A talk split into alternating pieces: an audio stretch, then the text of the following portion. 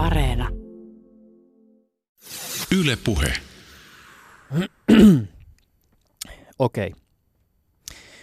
Story alkaa niin, että mä olen lentokentällä.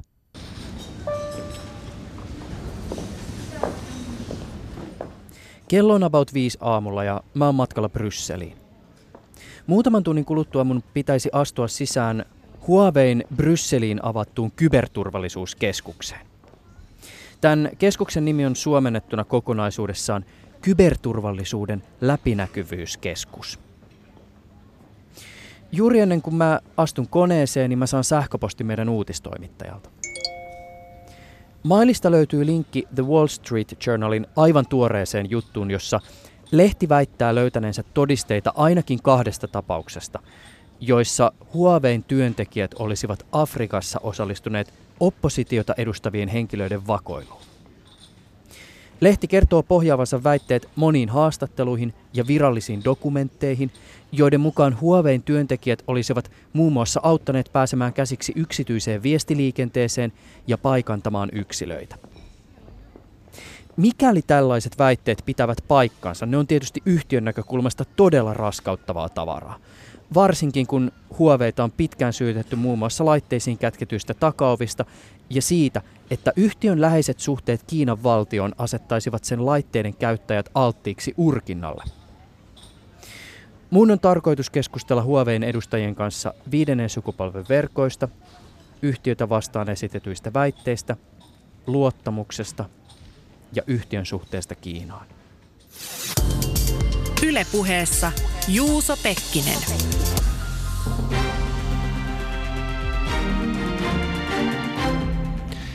Tässä Yle Uutiset kello 10 ja Jan Fredriksson, hyvää huomenta. Hongkongissa mielenosoitukset ovat jatkuneet jo kymmenettä viikkoa. Demokratiauudistuksia vaativien lisäksi myös Kiinaa ja poliisivoimia tukevien mielenosoittajien on tarkoitus kokoontua viikonloppuna. Kuluneiden viikkojen aikana mielenosoittajien ja poliisien väliset yhteenotot ovat syösseet Hongkongin suurimpaan kriisiin sitten vuoden 1997, jolloin Britannia luovutti kaupungin Kiinan hallintaan. Kiinalainen teknologi- teknologia jätti Huawein suomalainen verkkoturvallisuusjohtaja kiistää amerikkalaismedian väitteet yhtiön työntekijöiden osallistumisesta vakoiluun. The Wall Street Journal-lehti kertoi tällä viikolla, että kiinalaisen Huawein työntekijät olisivat tarjonneet apua opposition vakoilussa Ugandassa ja Sambiassa. Lehden mukaan Huawein työntekijät olisivat avanneet muun muassa oppositiojohtajan WhatsApp-viestejä – Huawein kyberturvasta ja yksityisyydestä vastaava johtaja Mika Lauhde sanoo, että yhtiöllä ei ole työkaluja tällaiseen urkkimiseen.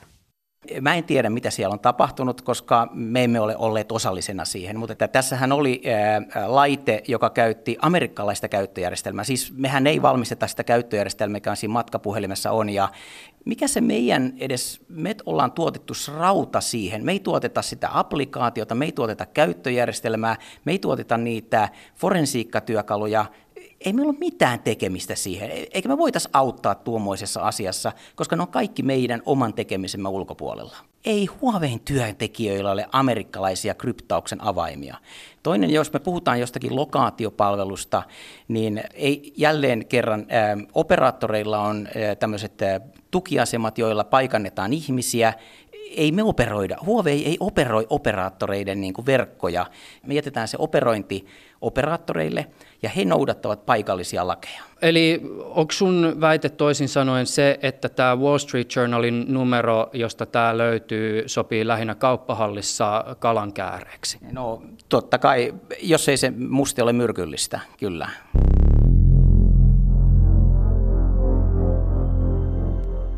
Avataan vielä hetken kuluttua tarkemmin sitä, kuka Mika Lauhde on. Tähän väliin täytyy kuitenkin huomioida pari asiaa. Ensinnäkin, The Wall Street Journalin jutussa ei esimerkiksi väitetä, että hakkerointia olisi tehty hyödyntäen Huawein laitteesta löytyviä takaovia. Väite on nimenomaan se, että Huawein työntekijät olisivat avustaneet urkinnassa. Se on myös todettava, ettei lehdellä ole esittää todisteita siitä, että Huawei johto olisi ollut tietoinen mahdollisesta avusta. Brysselissä mulle on varattu ruhtinallisesti aikaa haastattelulle ja siksi on mahdollista myös hieman tarkemmin avata sitä, kuka Huaweita tässä haastiksessa edustaa. Esittelisitkö itsesi? Minä olen Mika Lauhde ja mä vastaan Huoveilla globaalisti kyberturvallisuudesta ja yksityisen suojasta. Mun tehtäväni on itse asiassa semmoinen kaksitahoinen. Mä keskustelen eri maiden hallitusten kanssa ja isojen asiakkaiden kanssa ja mun mun tehtäväni on muodostaa koko maapallosta ja kaikista kyberturvallisuutta ja itse ja tämmöiseen yksityisyyden suojaan liittyvistä asioista, niin meidän asiakkaillemme, mitä heidän pitäisi tämmöisissä asioissa tehdä, kuten myöskin sitten Huoveen johtoa, että miten maailma muuttuu, miten Huoveen pitäisi tehdä tässä ja, ja minkälaisia asioita meihin pitäisi kiinnittää huomiota. Olitko sattumoisin vuonna 1989 töissä Herttoniemeläisessä painotalossa? Kyllä, pitää paikkansa. Sä olit siellä työjohtajana. Kyllä, pitää paikkansa. Mä löysin tällaisen tota, siis Helsingin Sanomista tämmöisen vanhan mainoksen, jossa te haitte työntekijöitä. Joo, kyllä se pitää paikkansa, että mä valmistuin ensimmäiseksi faktoriksi, sen jälkeen valmistuin automaatioinsinööriksi ja sitten lähdin Saksaan lukemaan elektroniikan dippelinsiksi. Tästä täytyy kysyä, siis jos joku miettii, että, että miten tämmöinen uranousu on ollut mahdollista, siis Herttoniemestä Helsingistä, painotalosta työnjohtajana, sitten Nokialle aika isoihin hommissa, sä oot ollut SSHlla, siis salausten kanssa tekemisissä, ollut näissä kansallisissa ja kansainvälisissä erilaisissa elimissä, joissa mietitään kyberturvallisuutta, esimerkiksi kriittisen infrastruktuurin näkökulmasta, ja nyt sä oot erittäin lähellä johtoa, siis maailman isoimmassa verkkolaitteita valmistavassa yhtiössä. M- miten tämmöinen nousu on ollut mahdollinen? No tietysti siellä on ollut semmoinen niin johdonmukainen näkemys, että kun mä olin sitten painotalossa työnjohtaja, niin mä ajattelin jo siinä vaiheessa, että tämä ei ole se, mitä mä haluan tehdä loppuelämäni.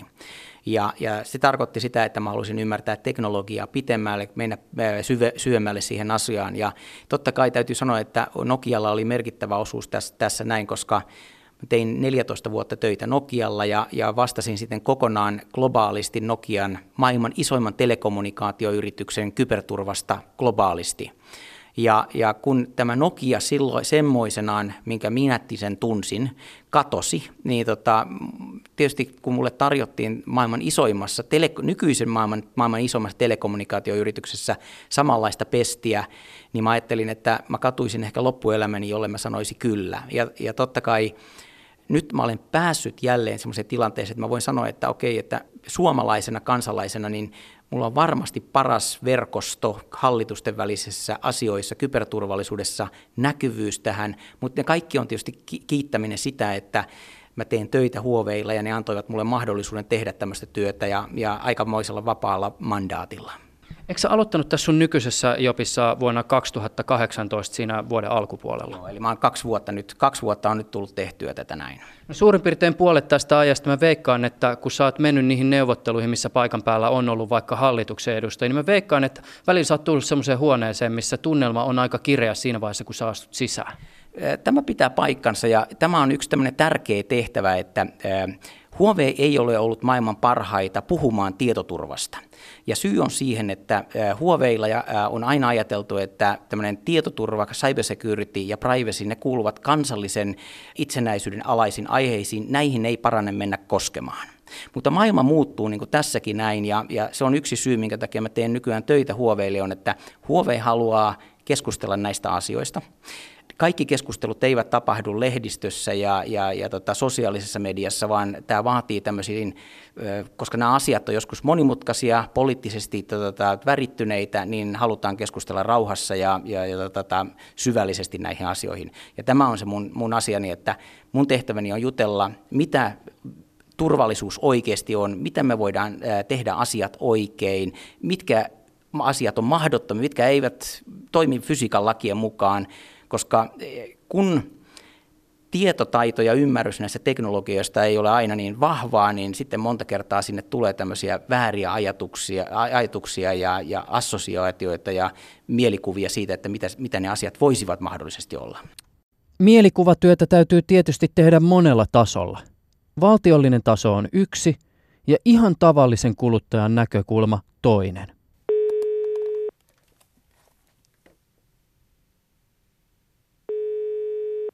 Halo, kuulet sä mua?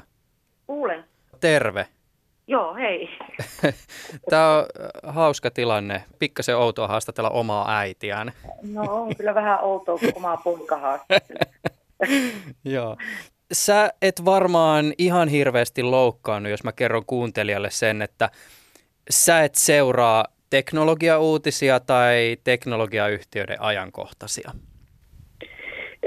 No, en loukkaannut tietenkään siitä, mutta kyllä mä nyt sillä niin kuin, että jos mediassa on jotain, niin mm, ainakin mä luen otsikot ja joskus luen koko jutun.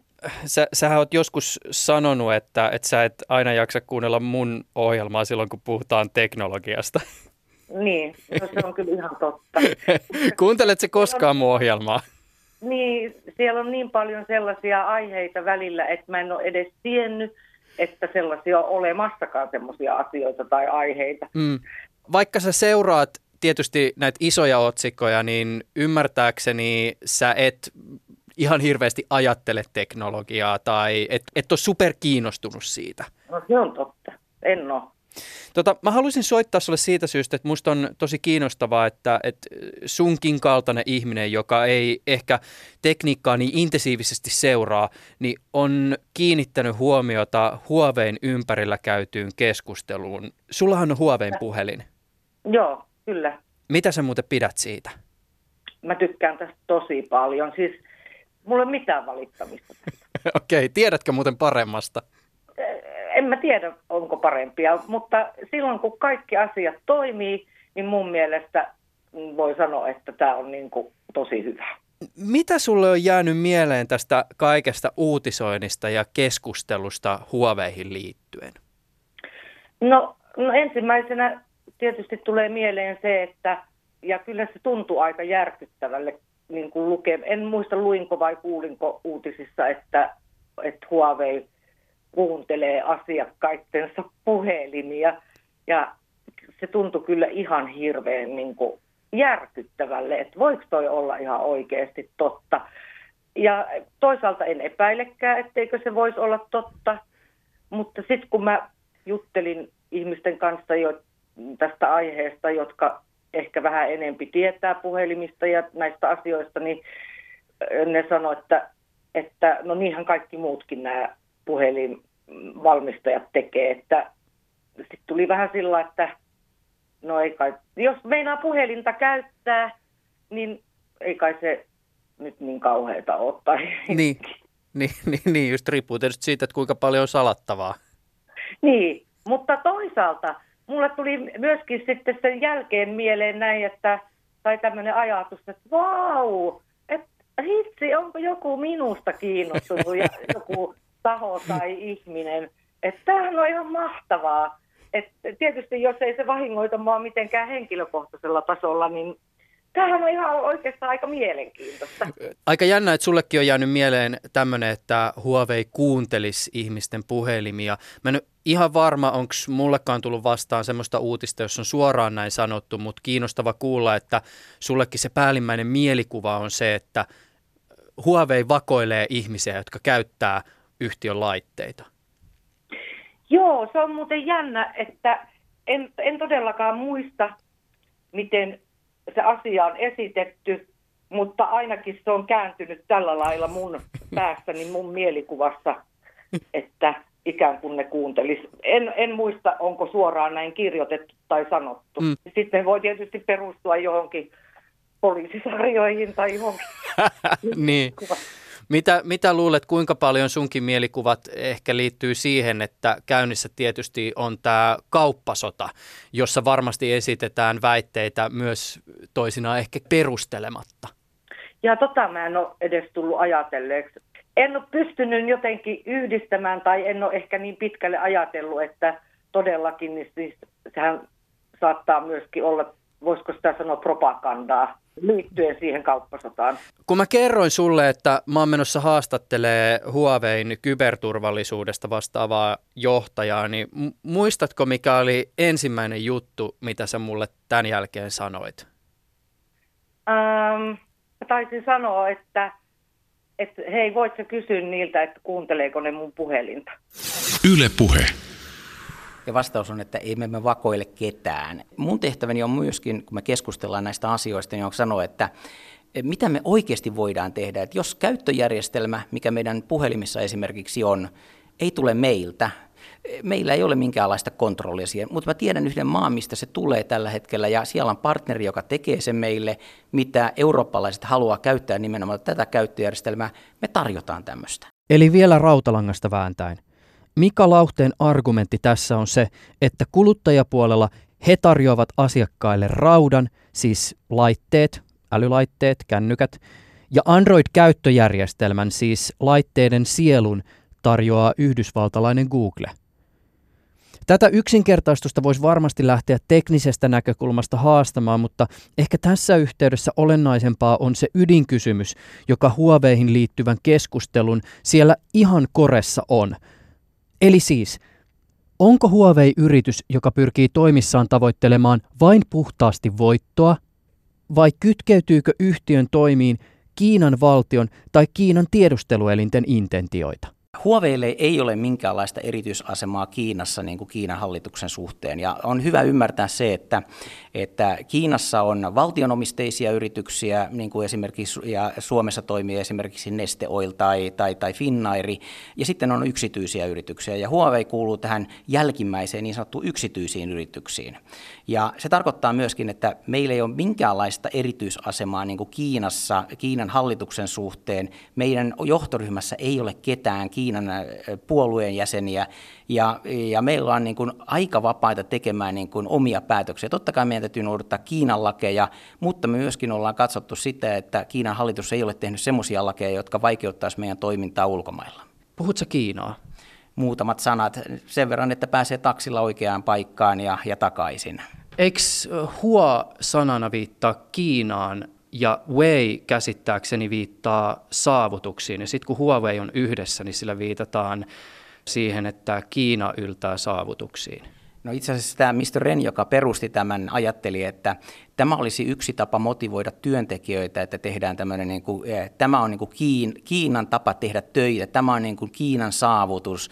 Ja totta kai hän halusi omalle yritykselle nimen, että minä olen Kiinan saavutus. Jos puhutaan Ren Zhenfeistä ja, ja hänestä perustamassa Huawei-yhtiötä 80-luvun loppupuolella, 90-luvun vaihteessa ensimmäiset tuotteet yrityksellä käsittääkseni olivat tällaisia siis jotakin puhelinvaihteen osia.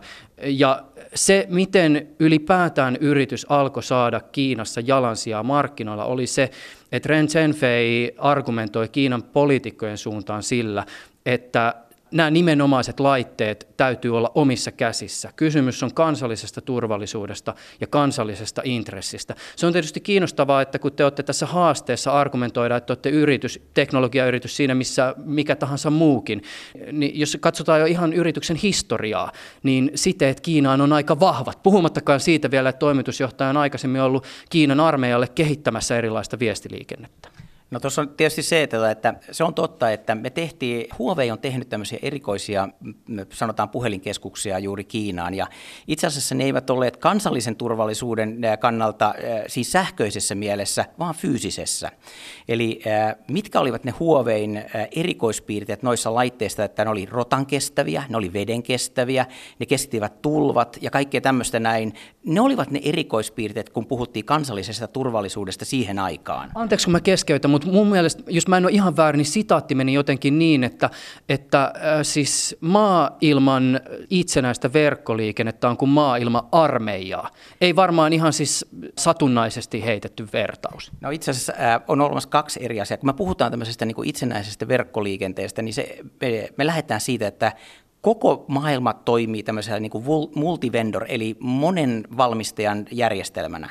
Se verkkoliikenne, joka tarkoittaa tämmöistä suojattua liikennettä, niin se voi rakennetaan tämmöiseen multivendor-järjestelmiin. Ja samalla laillahan me tänä päivänä vielä ajatellaan niin kuin Huoveilla, että että meidän laitteet täytyy olla yhtä turvallisia kuin kaikkien muidenkin, jotta valtioiden oma digitaalinen suvereniteetti voidaan säilyttää. Eli, ja sen takia me tehdään järjestelyitä, että Huoveen ihmisetkään eivät saa päästä kiinni viestiliikenteeseen, mitä valtiot itse käyttävät meidän laitteissa. Kyllä, se pitää paikkansa. Se, me halutaan kunnioittaa Suomen verkkoliikennettä. Me ei haluta tehdä semmoisen järjestelmiä, että syntyisi edes epäilys siitä, että me oltaisiin jotenkin mukana siinä viestiliikenteessä.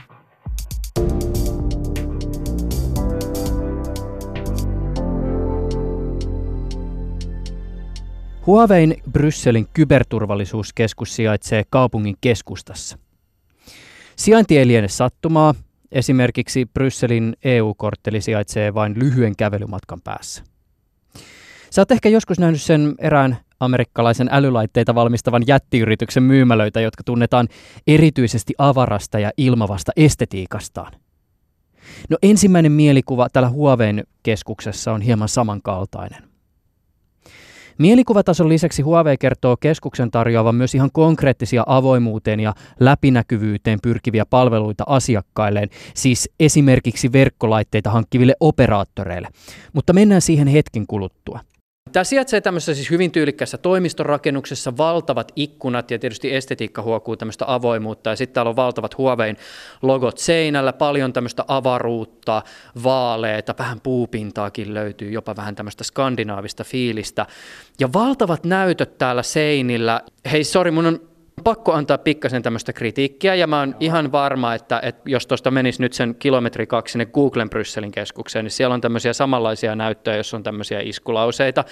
Mutta kaikissa Skifi-elokuvissa, kun astuu sisään sinne pahan korporaation tiloihin, niin on isoja näyttöjä, joissa lukee esimerkiksi luottamusta, turvallisuutta ja resilienssiä, niin kuin täällä teidänkin näytöillä vielä tärkeämpi kuitenkin on, on tavallaan, että mikä näiden screenien niin takana on, ja, ja, tota, ja sen takia me ollaan A, keskellä Brysseliä, jotta me voidaan sanoa, että tämä asia, tietoturva perustuu avoimuuteen, mutta se, se menee myöskin ihan teknologiatasoillekin, että me ei uskota tämmöisiin suljettuihin järjestelmiin, jossa sekuriteetti perustuu siihen, että ei kerrota kenellekään.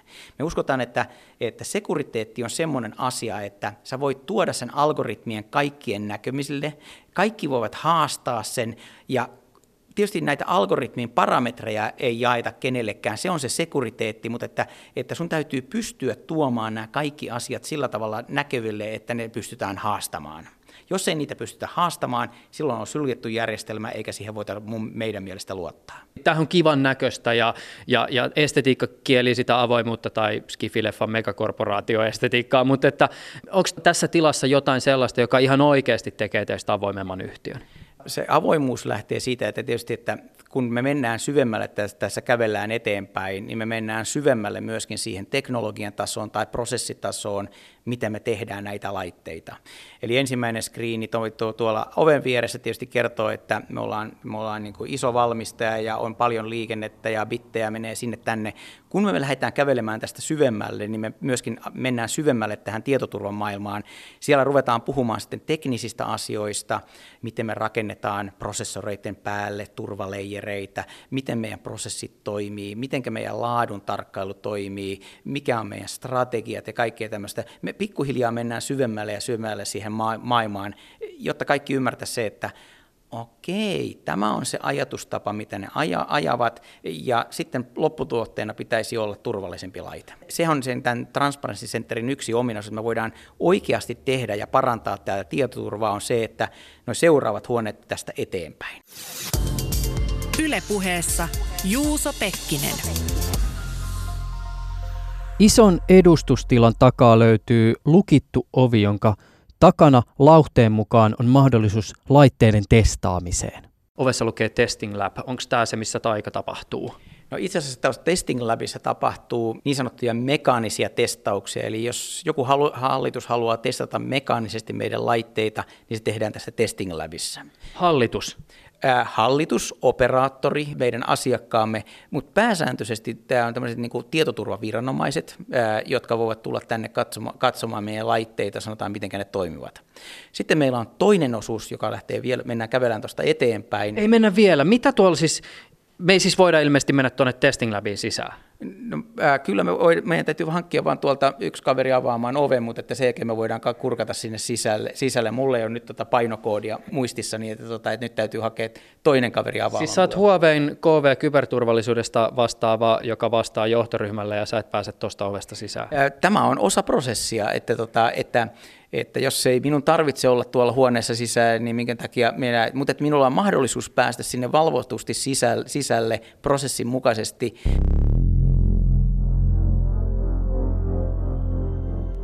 Testing Lab jäi lopulta sitten näkemättä, koska no, unohdin koko asian, kun halusin ehdottomasti nähdä netilat, jossa lauhteen mukaan on mahdollista päästä tarkastelemaan Huawein laitteiden lähdekoodia.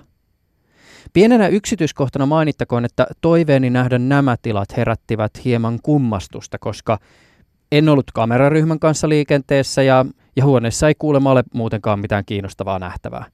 Sehän ei muuten herätä yhtään toimittajan mielenkiintoa, että sanotaan, että ei mennä katsoa sitä, koska siellä ei ole mitään kiinnostavaa. He's now explaining in the, microphone what he is seeing here. Jotta pääsisimme sisään lukituista avoimuuskeskuksen testaushuoneiden ovista, meidän tarvitsi kutsua apuun keskuksessa työskentelevä Bob Xie. Ja hän on vastuussa tässä koko operaatiosta tässä meidän kyberturvallisuuscenterissä. Okay, hi Bob. Hi. Täällä on hirveät ukaasit, että ei mitään sähköisiä laitteita tänne, ei matkapuhelimia, ei USB-tikkuja, ei kameroita, ei tupakkaa eikä hampurilaisia. Ei näköjään kielletä nauhureita. Ainakaan siinä ei lue nauhuria, mutta että nauhuri on kyllä siinä kuva, kuvassa, että, tota, että ehkä, ehkä tämän Ei ole tällaista, ei ole, siis, ei, ei ole ääninauhuria. Ääninauhuria. Okei, nyt me tullaan tämmöistä ovesta, jos lukee Verification Center, ja täällä on siis, onko metallin paljasta? Tällä me, tällä me var, vartioidaan se, että Tämä on meidän crown jewelry, tämä koko, koko sorsakoodi. Me emme halua, että kukaan tulee ja yrittää kopioida sitä mukaansa. Me toivotetaan kaikki tervetulleeksi katsomaan, verifioimaan, testaamaan sitä, mutta me ei myöskään haluta, että se lähtee tästä ovesta ulos. Okei, okay, ja nyt kun mennään tästä metallin paljastimesta, mä en pääse tästä. Product Code Area, Tältä näyttää nyt sitten ne huoneet, missä hallituksen, eri hallituksen edustajat käyvät katsomassa meidän so, sorsakoodia. Hyvin askeettisessa ja kalustamattomassa käytävässä on rivi ovia nimettyihin huoneisiin.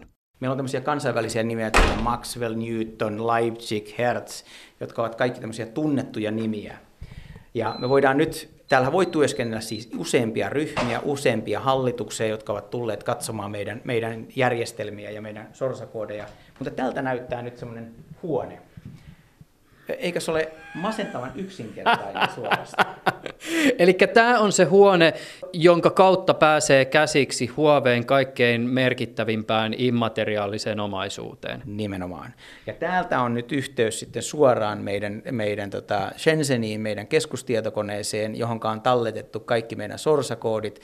Ne voidaan hakea sieltä tänne näytölle, niitä voidaan katsoa niitä voidaan, voidaan kommentoida, niitä voidaan mu- muut, äh, ei muuttaa, mutta me voidaan pyytää muuttamaan äh, ja sen jälkeen me saadaan kompailtua ne ja tuotua sitten niin kuin valmiina tuotteena tänne. Mä vielä kuvailen kuuntelijalle sitä, se mikä tässä siis huvitti on se, että on siis todella niin kuin minimalistinen. Tässä tullaan tämmöistä siis täysin sisustamatonta käytävää pitkin tämmöiseen huoneeseen, joka on siis no pirtsaka, onko tämä tämmöinen luonnonvalkea äh, seinä, ja täällä on tämmöinen siis hyvin minimalistinen, melkein kuin joku Ikeasta hankittu pöytä, jonka äärellä on kaksi toimistotuolia, kaksi settiä näppäimistöjä, hiiret ja tämmöinen ihan perus, melkein mistä tahansa avokonttorista löytyvä näyttö.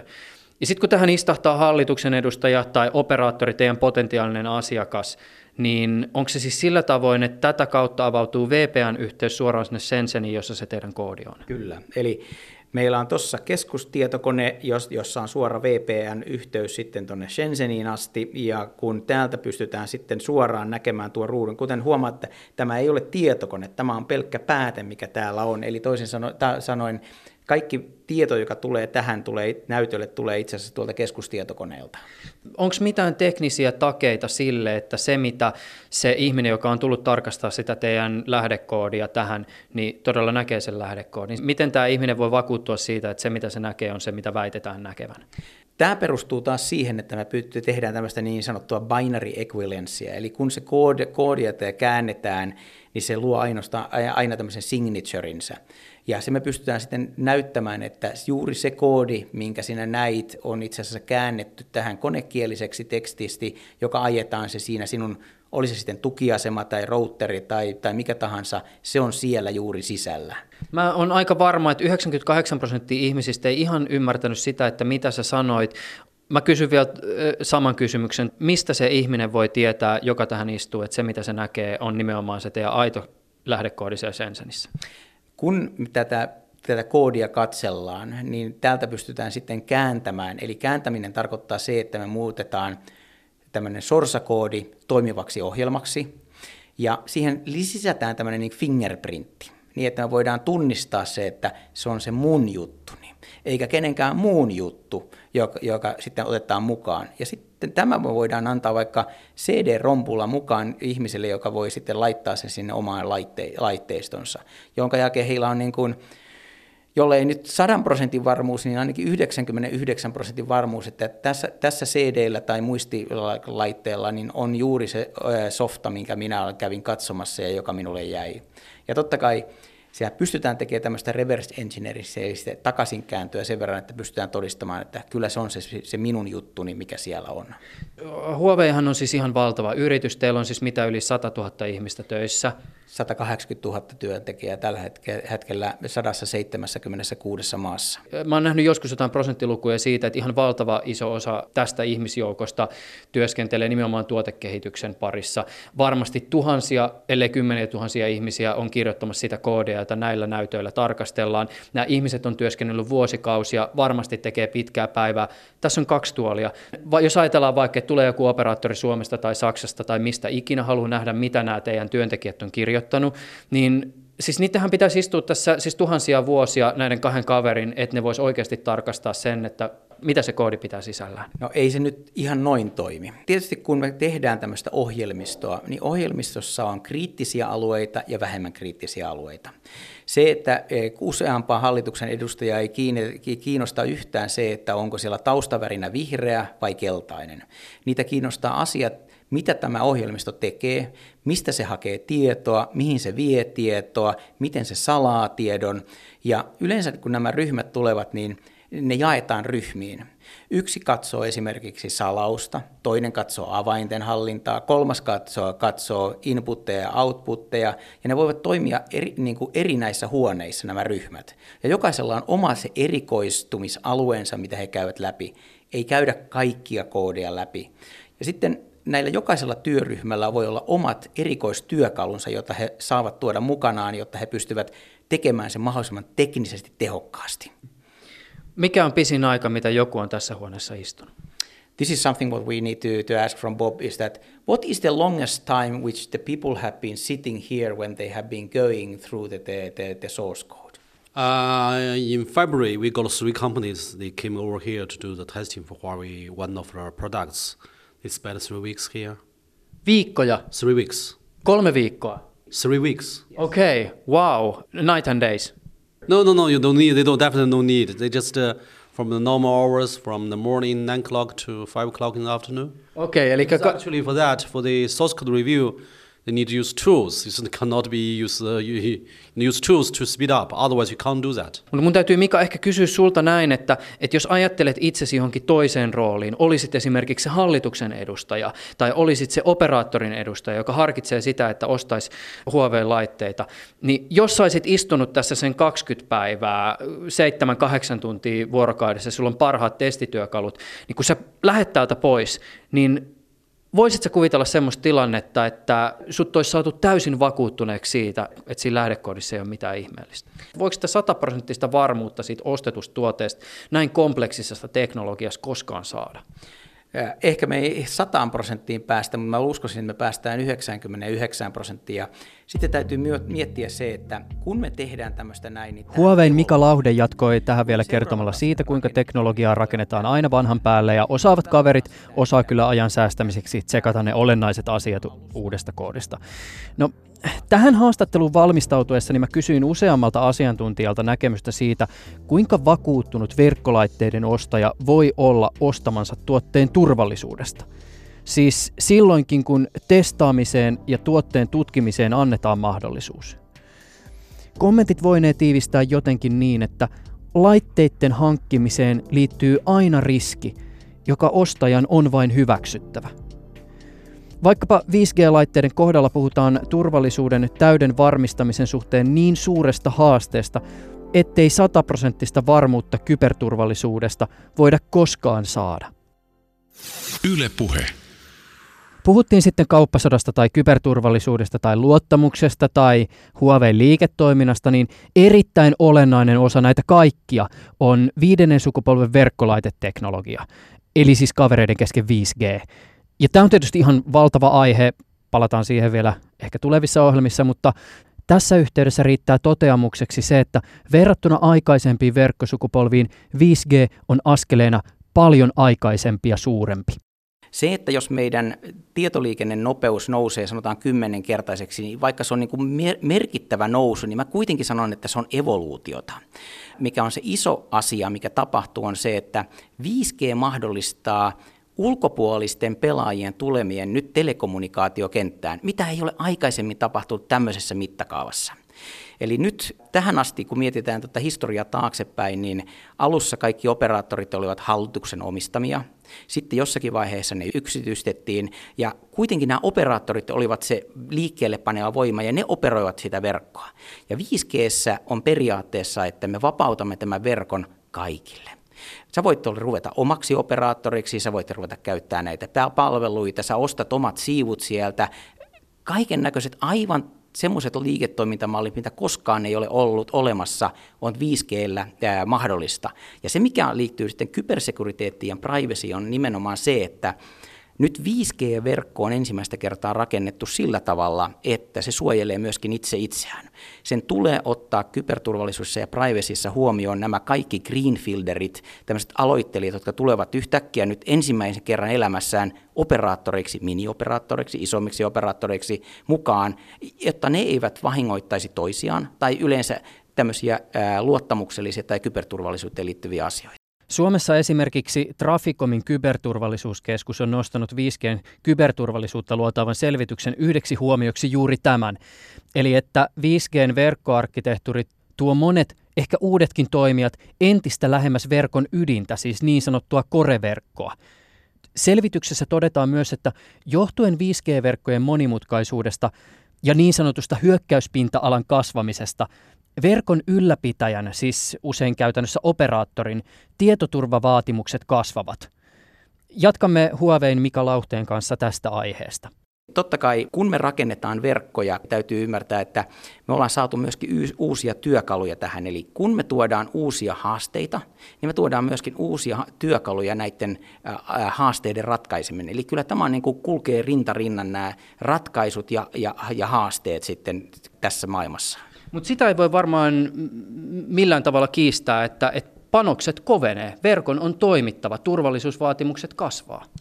No totta kai se pitää ihan varmasti paikkansa, eli tota, tämmöinen niin NIS-direktiivi, jota, että informaatiodirektiivi sanoikin, että meillä on kriittisiä palveluja, joita täytyy suojata, mutta että jälleen täytyy sanoa, että jos verkkosi on hyvin suunniteltu, niin se on myöskin segmentoitu sillä tavalla, että jonkun pienen osan hajoaminen ei tarkoita, että koko verkko menee.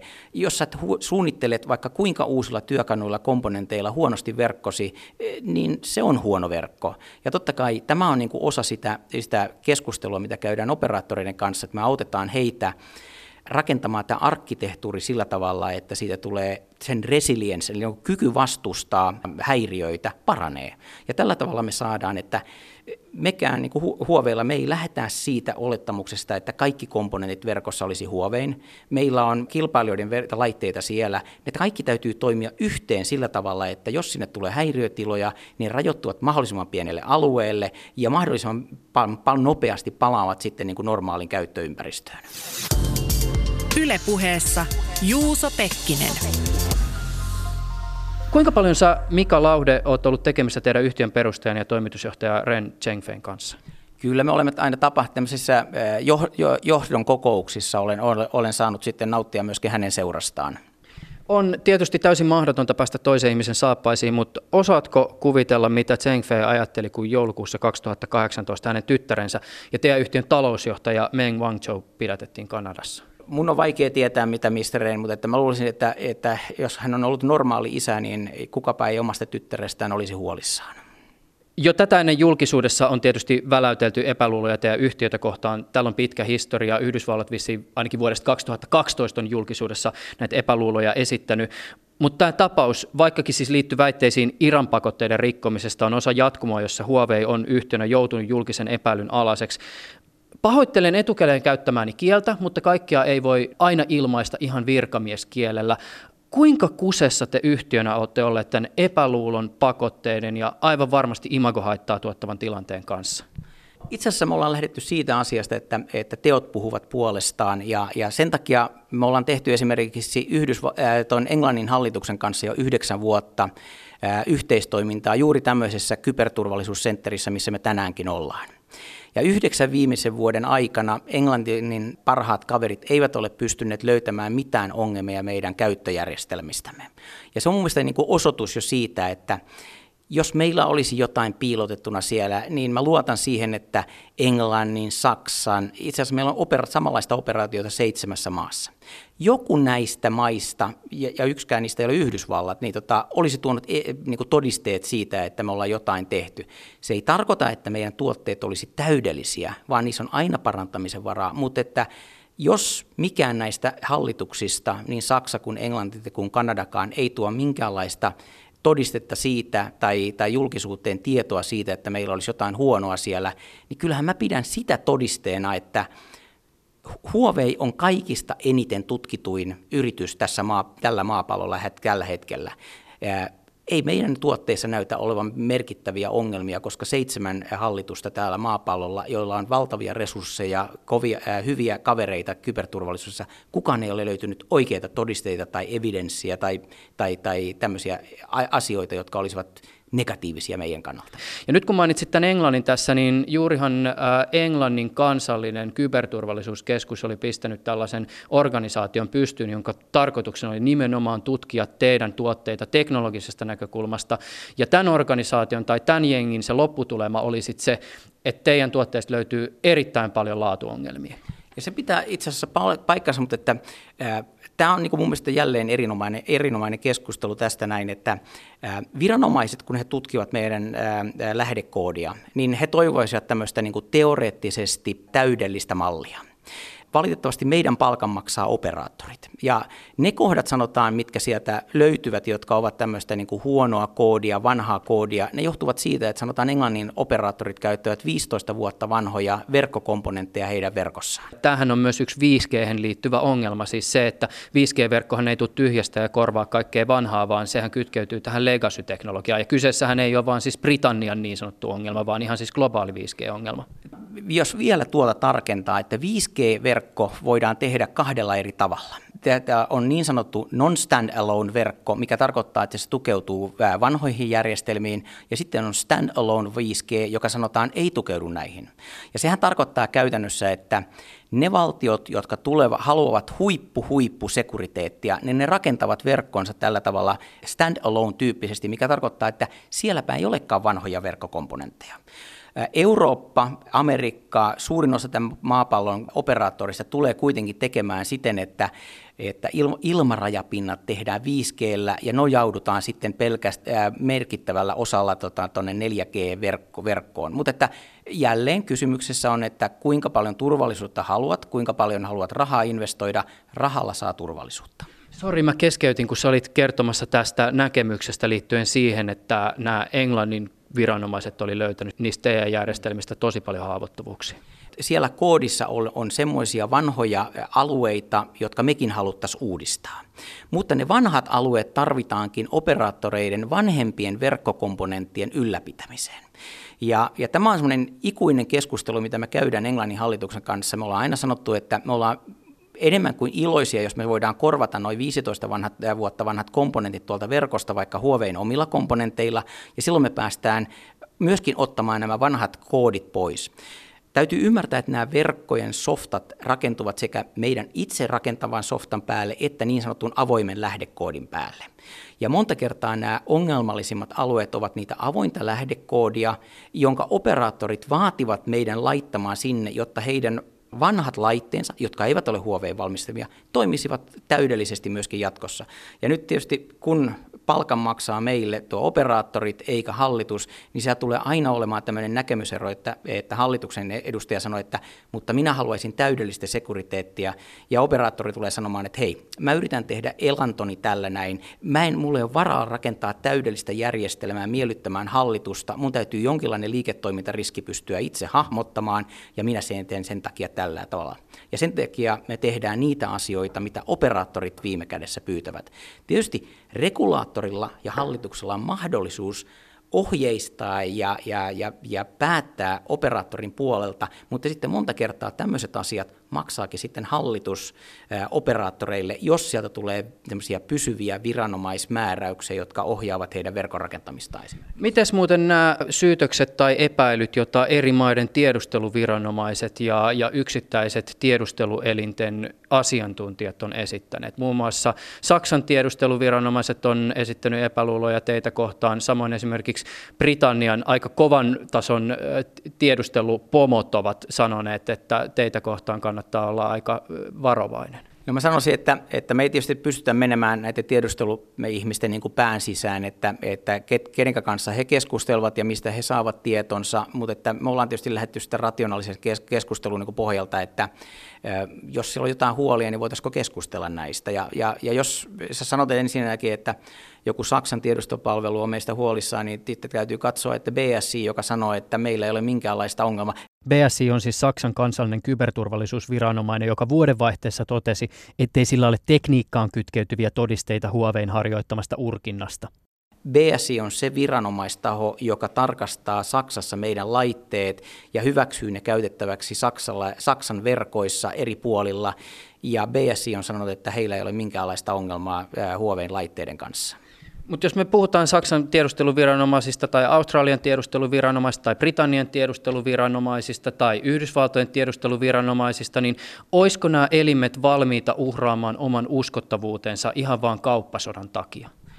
Heillä voi olla jotain omia tavaroita, millä he käyvät kauppaan, se sanotaan niin kuin tiedustelutiedot tai jotka on muutkaan, jotka ovat poissa tästä normaalista kaupankäynnistä, mihinkä me huoveilla osallistutaan. Tämä, tämä on niin kuin semmoinen, tämmöisiä, tämmöisiä materiaaleja me ei huoveilla käsitellä, eikä me nähdä niiden arvoa tai, tai, tai muuta, että kuten yleensä tämmöisissä niin demokraattisissa valtioissa monta kertaa on, että kaikki ministeriöt eivät ole ihan kai samaa mieltä kaikista asioista jos tämmöisestä huolia olisi, niin kai jossakin olisi myöskin niin kuin evidenssiä tämmöisestä näin. Tähän asti puhutaan, ja tämä on niin kuin huonoa tavallaan, että että, tota, että me puhutaan tämmöisistä huolista. Ja sitten kun esimerkiksi niin kuin Belgian viranomaiset kysyivät Yhdysvaltoilta tässä kyberturvallisuusraportissaan, että olemme nyt pyytäneet Yhdysvaltoja kertomaan, että ne todisteet, mitä on, niin Belgian kyberturvallisuuskeskus ilmoitti, että amerikkalaiset eivät pystyneet todistamaan minkäänla- tuomaan minkäänlaisia todisteita Tämä tarkoittaa, että se näyttövelvollisuus kuitenkin mun mielestä on siellä syyttävällä osapuolella, että, että me oltaisiin valmiit keskustelemaan näistä asioista. Nyt täytyy kysyä, Mika Laude, sulta tällainen, tämä nyt ei varsinaisesti ole henkilökohtainen kysymys, mutta vaikka me nyt ollaan täällä teidän kyberturvallisuuden läpinäkyvyyskeskuksessa Brysselissä, niin Sulla on myös muitakin rooleja kuin istua täällä. Sä istut monessa kansallisessa tai kansainvälisessä elimessä, joka pohtii nimenomaan kyberturvallisuuteen liittyviä kysymyksiä. Onko tämä kohu vaikuttanut sun oman arvion mukaan esimerkiksi sun, sun uskottavuuteen esimerkiksi Europolin tietoturva-asioihin keskittyvänä neuvonantajana? Ei mun, ei mun mielestä. Kun minä vaihdoin silloin työnantajaa ja menin huoveille, niin minä kysyin tietysti näiltä instansseilta, että minkälainen, mitä olisi odotettavissa. Ja mitä herkemmille alueille mennään, sanotaan kyberturvallisuudessa, niin se tarkoittaa myöskin, että enemmän luotetaan ihmisiin sitten kuin virallisiin mahdollisesti papereihin. Ja, ja kyllä vastaus, minkä minä sanon, että mikä olemme tehneet töitä kanssasi 15 vuotta, emme usko, että tuotat minkäänlaisia kovin isoja yllätyksiä meille. Ja näinhän se toimii tietysti, että kun meillä on hyvät yhteydet, me voidaan keskustella myöskin haasteellisista ja vaikeista asioista, tällä alueella. Ja, ja sehän on se tärkeä asia, että me rakennetaan kuitenkin, me olemme, Huoveikin haluaa olla rakentamassa Euroopan tietoturvaa ää, siten, että Eurooppa hallitsee sitä. Me tuotamme välineitä, jotka me annamme eurooppalaisille operaattoreille, jotta ne puolustaisivat ihmisten yksityisyyttä ja tietoturvaa, ja me tuo, halutaan toimittaa mahdollisimman parhaita laitteita, jotta ne pystyvät tekemään niitä. Sitten jos mennään Euroopan ulkopuolelle, niin mun täytyy ehkä nostaa esiin vielä tämä, että Huaweihan on viimeisen muutaman vuoden aikana ollut aika voimakkaasti mukana tämmöisissä erilaisissa älykaupunkiprojekteissa. Ja yksi osa tätä on tällaiset projektit, jotka on ainakin englanninkielessä on käytetty sanaparia safe cities, turvalliset kaupungit. Te olette ollut toimittajia toimittamassa aika moneen maahan tämmöisiä järjestelmiä, joita paikalliset viranomaiset käyttää valvontaan. Aika moni näistä maista on sellainen, jotka ainakin tälle eurooppalaista näkökulmasta ei kunnioita yksityisyyttä välttämättä ihan niin voimakkaasti kuin täällä kunnioitetaan, tai ihmisoikeudet ei ole välttämättä ihan niin kondiksessa. Onhan tämä vähän jotakin sellaista, joka herättää aika paljon kysymyksiä yhtiön moraalista.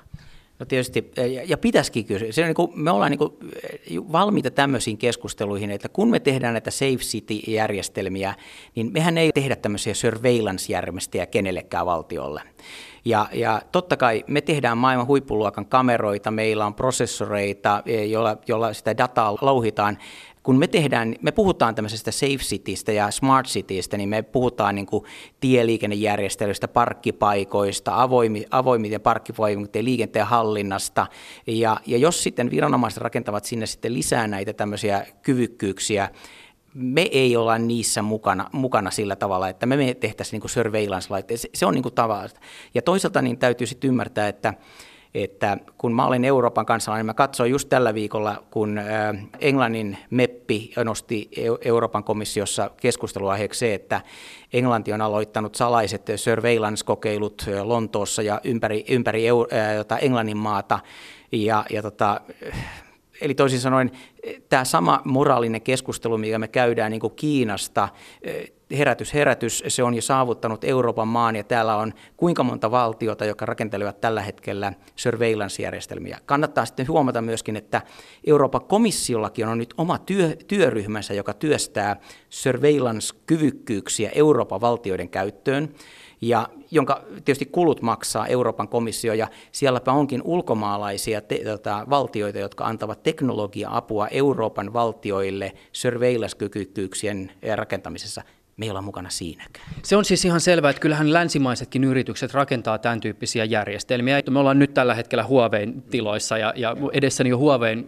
edustaja, joten sen takia puhun nyt tästä. Mutta että esimerkiksi näitä huolia, siis nimenomaan siitä, että miten näitä Safe City-järjestelmiä käytetään ehkä jonkinlaisena nimenomaan Kiinan ideologisena teknologian valvonnan jatkeena, niin näitähän on esittänyt esimerkiksi, no mainittu Wall Street Journal tässä uusimmassa artikkelissa on New York Times, The Diplomat, lukemattomat monet hyvin arvostetut mediat, tosi monet analyytikot akateemisessa maailmassa. Onko tämäkin taas semmoista, että viedään taas sinne kauppahalliin ja kääritään kalaa? No me ei, me, niin kuin, pitäisi sanoa tietysti lyhyesti ja ytimäkkäästi, että kyllä, mutta että, että asiahan on tietysti paljon monimutkaisempi, että me, kun me myydään näitä järjestelmiä, niin me ei haluta myydä kenellekään autoritääsille valtioille eh, surveillance-järjestelmiä. Monet maat Euroopassa ostavat meiltä Smart City-järjestelmiä, ja niin kuin mä sanon, että me rakennetaan siihen semmoisia kyvykkyyksiä, jotka me katsotaan, että ovat eettisiä. Oli se sitten parkkipaikan valvonta tai oli, oli se sitten tämmöinen niin reittiohjaukset tai liikennevaloohjaukset ja, ja, ja, ja valojen säästöt ja kaikki muukin. Se on se korekompetenssi, mitä me sitten panna, pannaan sinne. Mutta me kyllä ymmärretään se, että, että jos siellä on meidän kameramme tai, tai jonkun muun valmistajan kamera, niin, niin tota, mihinkä sitä kuvaa muualle voidaan käyttää, niin se on niin toinen asia. Mutta että että meillä on erittäin tirukat eettiset ohjeet, jotka menevät niin kuin jokaiseen myyntitoimistoon, että, että maayhtiön toimitusjohtajalla ei ole lupaa aloittaa sanotaan tämmöisiä projekteja. Vaikka hän, hänellä olisi minkälaiset myyntiinsentiivit, niin asia, asiaa hän ei saa edes itse päättää, vaan hänen täytyy kysyä lupa johdosta ja, jo, ja johto antaa ainoastaan, jos se on rakennettu sillä tavalla, että se smart city toimii. toimii. Et meillä on tämmöisiä keskusteluita muun muassa Suomessakin, että jotkut kaupungit haluavat sinne ei me haluta niin kuin Suomeenkaan viedä sellaista teknologiaa, mitä me, mitä, mikä voitaisiin käyttää sitten kansalaisia vastaan, vaan niiden hyväksi. Mika Laude, mitkä on niitä arvoja, jotka sinua sun työssäsi ohjaa? Kyllä mulla on niin kuin ihmisarvot, kyllä mulla on tietoturvan perusteet, yksityisyyden suojat, nämä on niin kuin tärkeitä asioita ja kyllä mä nyt edelleenkin tota, näistä, näistä asioista, asioista puhun. Tämä tietoturva, niin kun sitä rakennetaan, niin, niin kuin mä sanoin, että arki, jo arkkitehtuurista kun ajatellaan, niin me lähdetään siitä, että ei huovein verkot ovat sataprosenttisia missään päin maailmaa. Me, meillä voi olla 30 prosenttia, 40 prosenttia verkkoja ja sitten on lopuksi. Niin se vaatii sitä, että tämä yhteistyö, mikä tarko- tapahtuu tällä alueella, täytyisi olla niin kuin saumatonta. Mutta se täytyisi olla myöskin regulatiivisella alueella saumatonta siinä mielessä, että tällä hetkellä isot yritykset monta kertaa kärsivät siitä, että kun on kansallisia intressejä, niin välillä nämä lait jopa Euroopan sisäpuolella ovat niin konfliktissa keskenään, että, että teki mitä tahansa, niin sä voit olla kuitenkin tehdä väärin.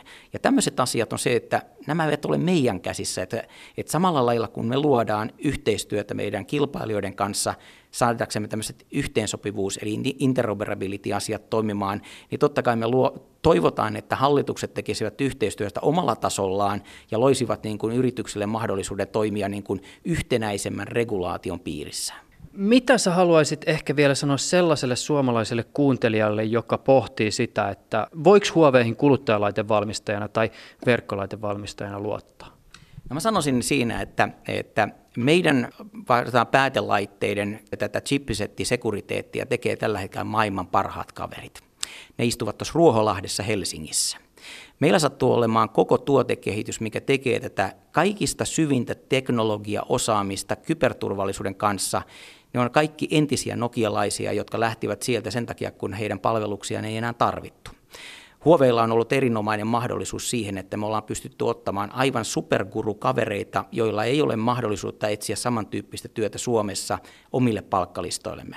Meillä on tuotekehityskeskuksia Helsingissä, meillä on Tampereella, eli chippisetti sekuriteetti, just tämä kaikista syvin sekuriteetti, niin se tehdään Suomessa ja suomalaisten kavereiden toimesta ja suomalaisilla arvoilla.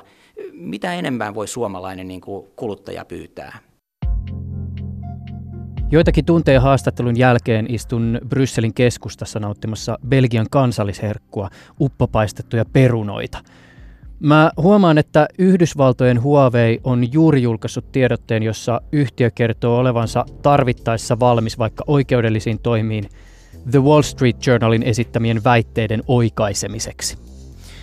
Tiedotteessa mainitaan, kuten Laudekin minulle useaan otteeseen toteaa, että – Yhtiö haluaa keskustella kaikkien niiden tahojen kanssa, jotka epäilevät Huawein luotettavuutta. Lienee selvää, että keskusteluja tullaan jatkossakin käymään. Muistatko muuten vielä Bobin ja vierailun siinä huoneessa, jossa halukkaat voivat kuulemma tarkastella yhtiön teknologian lähdekoodia? Ihan siis tämmöisenä siis tosi käytännön kysymyksenä kun tähän tulee joku tarkastaa sitä teidän lähdekoodia, niin mitä tuolla näytöllä näkyy? Siis minkä näköistä se lähdekoodi on? Hakkerileffoissa näkyy aina sellainen musta tausta ja vihreä teksti. M- mitä siellä ehkä nä- näkyy tässä? How we have been setting up, Bob, the, the, the displays so that, that um, what's the color of background and what's the color of fonts? All the hacker movies, it's always dark there in the bit, and then there is a green text which is going flow. and he was asking, what kind of text color is what kind of background color?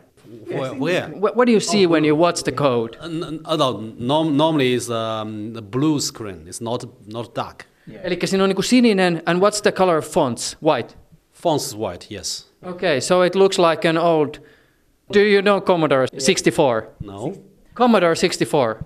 Commodore 64 is the, the old one of the oldest PCs in this planet. So when I was starting, oh, no, the, I don't know. Probably that's too too old. You know, you had like uh, when you played the games, you had like the C cassette, and I'm I'm so shocked that you don't know Commodore 64. that probably is too old. yeah, it is. Yle puheessa Juuso Pekkinen.